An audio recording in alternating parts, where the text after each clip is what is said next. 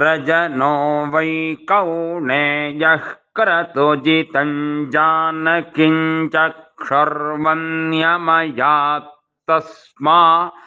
एतामिष्टिं निरवपदग्नये भ्राजस्वते पुरोडाशमष्टाकपालगुं शौर्यं चरुमग्नये भ्राजस्वते पुरोडाशमष्टाकपालन्तयैवास्मिन्